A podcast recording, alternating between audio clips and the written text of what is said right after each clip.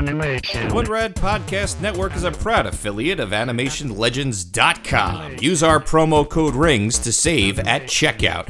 We're talking actual, authentic animation production artwork, one of a kind things you're not going to find anywhere else. Authentic animation cells, background paintings, and production artwork from some of the most legendary, iconic Saturday morning cartoons and animated features. We're talking The Brave Little Toaster, we're talking Little Nemo in Slumberland, The Ultimate Spider Man, X Man, Ewoks, He Man, G.I. Joe, and many more. Go to animationlegends.com and get real, authentic, one of a kind artwork that you can adorn your walls with and save at checkout with our promo code RINGS. That's R I N G S, RINGS at checkout. AnimationLegends.com. Ani- ani-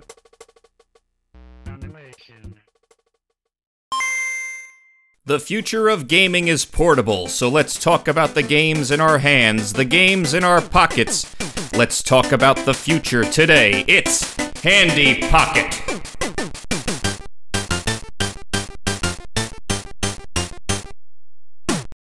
Also known as I'm kind of pushing it with this one. Yeah, I, I don't know what this is. I don't even know what the title of this episode is going to be. It's a bit of a surprise. I'm Kyle Von Kubic, and I'm joined along with. uh, Johnny Capcom. And this is episode number. 373. What are we talking about today? Uh, I wanted to talk about a television program called Bad Influence.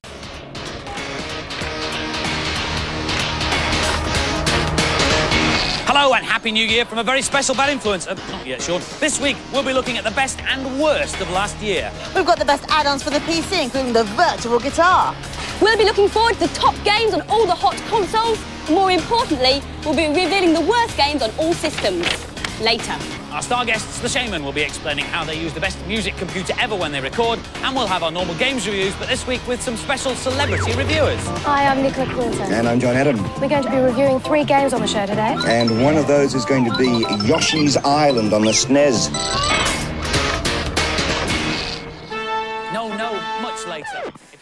It was a video game review show uh, and kind of a, like a technology uh, review show. Okay. Uh, it aired from 1992 to 1996. It was made by Yorkshire Television in the in the UK, up in Leeds, and um, it went out on the ITV affi- affiliates. And I had access to UTV, which uh, U stands for Ulster, and whether the people in Ulster like it or not, Ulster is in Ireland, so uh, we had it. Yeah, this thing used to air on Thursday evenings. It was a big ratings hit for the time. Yeah. Um, it had a rivalry with another show called Games Master, which was on Channel Four. That I've heard of because I've seen the like the MODOK looking character that they'd have in that, right? They had some weird Oh, yeah. like giant head, the game master, I guess. Yeah, that was uh, Patrick. McGowan. No, no, Patrick Moore. He was an astronomer, and he was the Games Master as well. They brought it back recently, actually. Games Master. Um, they did three episodes set in the modern day. Yeah. And uh, it was actually really good. it was it was a reboot that felt like it picked up directly from where the other show left off in like 1997. But uh, yeah, bad influence. I mean, you tuned in for Violet Berlin, correct? Uh, I mean, everybody did. Describe But, uh, describe who Violet Berlin is. I'm sorry. I'm actually just looking at a uh, fact sheet of this show right now. I've I've never heard of Bad Influence, or maybe you've shared clips of it with me in the past. Well, uh, it was presented by uh, Violet Berlin and uh, Andy Crane for three series, and then Andy Crane and Sonya Saul for the final series. okay. and uh, Violet and Andy, they would be like Sonya would have been on a, a lesser seen series of it. Basically, Violet was she was in a way the mascot of the show as well because they would send her around doing dispatches and stuff. So she ended up in um, Micro Machines. Uh, the the toy. No, no, the the game Oh, okay. Mega Drive. really? Yeah, she ended. Yeah, yeah, she's in that as a playable character.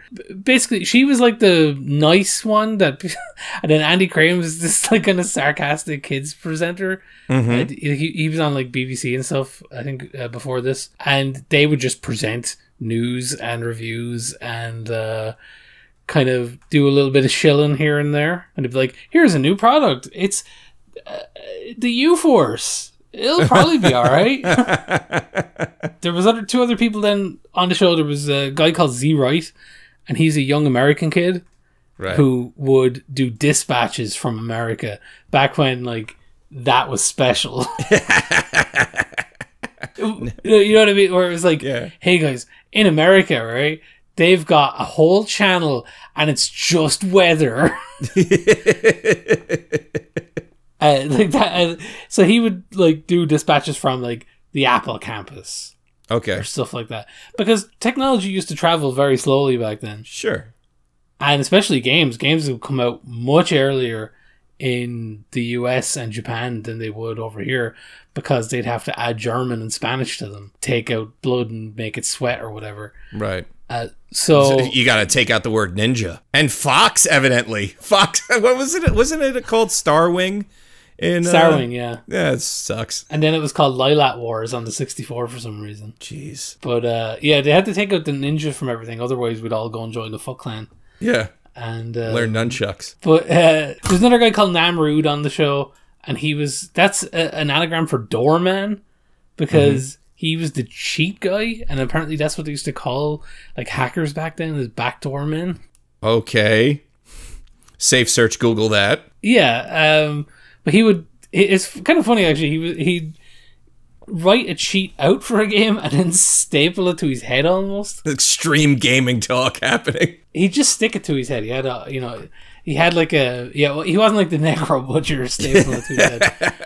But uh, no, he'd just stick it on his head, and that's how he'd sh- tell you what it is. Okay. It was a good fucking show, you know. It was. uh I watched two episodes over the last two days from series one, and series two, respectively, Mm-hmm. and there's a lot of charm to it. You Yeah. know? D- you watched it when it came out originally, though, right? I didn't. Oh, you did not. Okay. That's the, that's the weird thing. My history of this begins in 2010. Okay. uh, when I was just uh, I was at the bottom. you know, there was a period in my life where I was just in the toilet of life, circling down the drain, and um, this uh, show was what I would watch in the mornings to kind of make myself live. Oh boy. Um, yeah, I, I like I, I I get myself a little routine of like I'll get up, I'll go get some snacks out of the shop, I'll come back and watch Bad Influence, and then at least that'll be something I've done. Mm-hmm. You know, because it was something new from a time that I loved, Right. Right. and okay.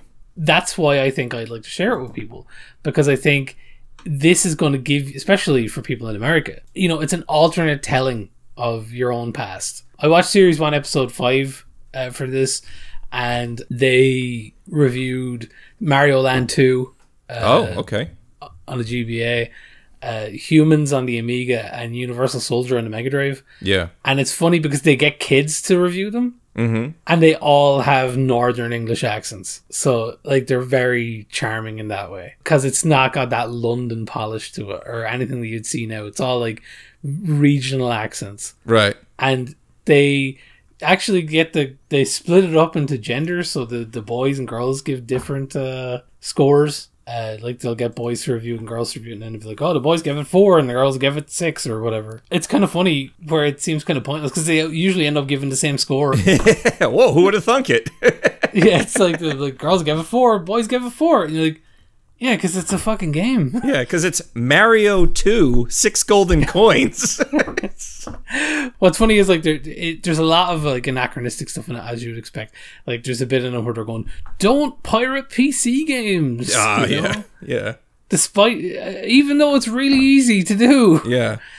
And um, And English like, the- programming was pretty much the found like that's the foundation of uh, the English population learning to program was pirating and altering games. Yeah, and like and but they're talking about like that these guys got uh they're going to go to jail because they were selling hundred thousand pounds worth of uh, pirated floppy disks. And you're just like, who would go buy pirated floppy disks when you could just steal the game yourself? You know, using your disk drive at home. I don't know. There was a technology feature on this uh the episode I was watching where they talk about the Atari ST and how it interfaces with keyboards. Okay. And I have to imagine if you're somebody, if you're like a young adult who's into vaporwave in that weird way that young adults are, you know, where they're obsessed with the past, this would be just like crack to those people because it's like a demonstration of how an Atari ST can interact with a Yamaha keyboard in 1992. Yeah. And uh, your man Andy Crane, he's such a fucking dickhead to everybody that comes on. He's so sarcastic, and like Violet is really charming. Right. And she went on to do loads of stuff with video games. Like she presented her own shows later on, and I think wrote for some games. I've seen her like pop up every now and again where like she's still active in video games in one way or another. But like it felt like to me like Andy saw himself as somebody who would eventually present in the ten o'clock news or hmm. doing like serious documentaries. Like you know, here he is like going, "Oh yeah, fucking Tiny Toon Adventures is coming out for the stupid Mega Drive," and um, he's so sarcastic. And he's talking to the band who do all the MIDI stuff on the Atari ST, he's just so dismissive of them. He's like, "Yeah." You can get a key, you know, your Atari ST to program this music, but that's not being creative, is it? That's not art. Oh my gosh. So he's like the Tommy Tallarico of the tandem. I forget what the show was with with the Tallarico when he hosted that Canadian show with the other guy. Game it wasn't Game Makers. I forget what it was called. Well, I mean, he at least doesn't claim to have invented paper or whatever. Oh, please. I mean, t- take a freaking joke, people. Like, seriously, take a joke. Oh, it was Electric Playground. That's the name. it Oh, was okay. and him and uh it was Tommy Tallarico and Victor Lucas on uh, Electric Playground. And if you go back and you watch any of those clips, uh, pretty much if it comes out for the Nintendo, uh, Tommy Tallarico, despite I think being the brainchild behind Metroid Prime, I could be wrong. I think that's what he said. yeah. He's anything on the Nintendo sucks. Well, Tommy Tallarico played a guitar solo so hard it caused.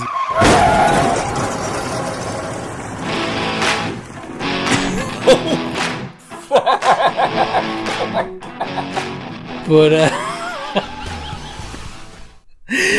um, that's terrible. That's really terrible. Yeah, I don't know. I might cut that out of the show.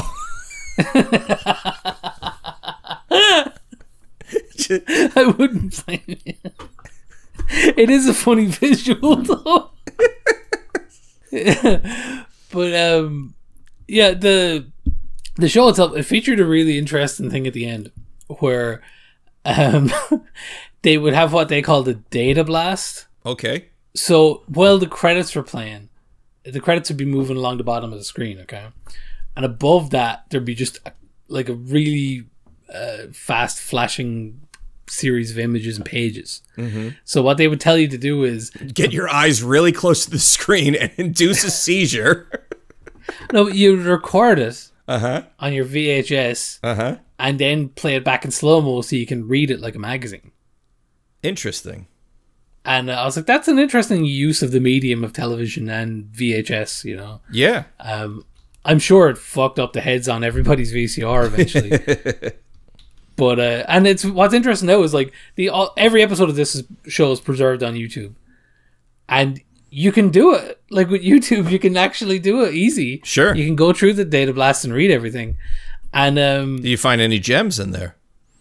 I haven't bothered, uh, Oh. but it is, it is it is there. Like if you want to to go through it, Yeah. and um, I do know. I, I think it's really cool that this stuff is preserved and it's preserved by the community. Yeah. You know, like ITV, as far as I know, haven't bothered themselves to preserve this and put it up available for everybody. But you know, there's several accounts on YouTube that they have every episode and they put it up there so everybody can watch it forever. And I think that's great. You know, I, I think for anybody who's listened to this, if you've never watched it, I would recommend giving yourself a bit of a treat and sitting down and watching this because it will it'll take you back, but it'll take you somewhere you've never been before. And that's uh I think that's a special thing. Yeah, I think it's great that it is being preserved on YouTube because while there has been more of a push over the last 20 years for preserving video game media, as far as ROMs are concerned or ISO files and things like this, the ephemera kind of gets forgotten about. Um, or not forgotten about, but there aren't as many vocal, vo- you know, there's not as many vocal people out there preserving video game review shows, which were a big thing in uh, Europe and North America. and I would say a, big piece of why these things need to be preserved is because it does give you a nice uh, snapshot for how what the people's attitude were at the time. I know it's presented and packaged to be very slick, and, and uh, a lot of the uh, early '90s stuff is very or heavily influenced by that MTV sort of attitude. But that was what we perceived as cool during the time where this media was trailblazing. And I know a couple of these shows presented prototypes or presented, you know, games that actually never came out and they might be the only footage ever of these Mm-hmm. canceled games or these prototype consoles or, or um, peripherals.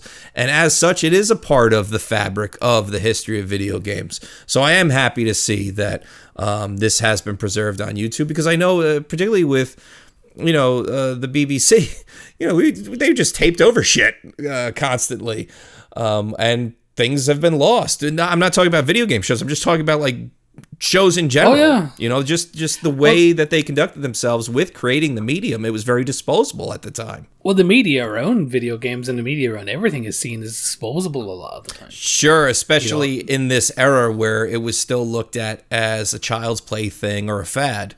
So Yeah, and Why like keep it? so, like you, the magazines were printed on shitty paper a lot of the time, and you know these would just go out onto TV, and then that's it. I I, I would say they probably exist somewhere, like the master tapes, yeah, uh, just because a lot of ITV have done a better job as far as I know of archive and stuff because uh, they found like pretty much every World of Sport wrestling match was preserved on tape, Mhm. and they started to be rebroadcast. Mm, okay. like 10 15 years ago um so i i would hope that they've got the rest that like they've, they've got everything else yeah. and there is like a market here i'm sure it's the same over there where like they have these channels that rebroadcast old game shows and stuff those do exist but i haven't seen any episodes of this kind of stuff on there but again that's what's great about the internet is like we've got someone's VHS, and again, the kids, you know, into the vaporwave, they love their VHS filters and they love their. it, this is real. This is you're watching a VHS. Sure, sure, sure. Yeah, you know? yeah, yeah. and uh, it's great. I think it's, I think just think it's awesome, and I, I again I wanted to share with everybody, and I hope that um I hope that people do go and watch a few episodes of it, and I hope they do get something from it because I think it's I think it's fun.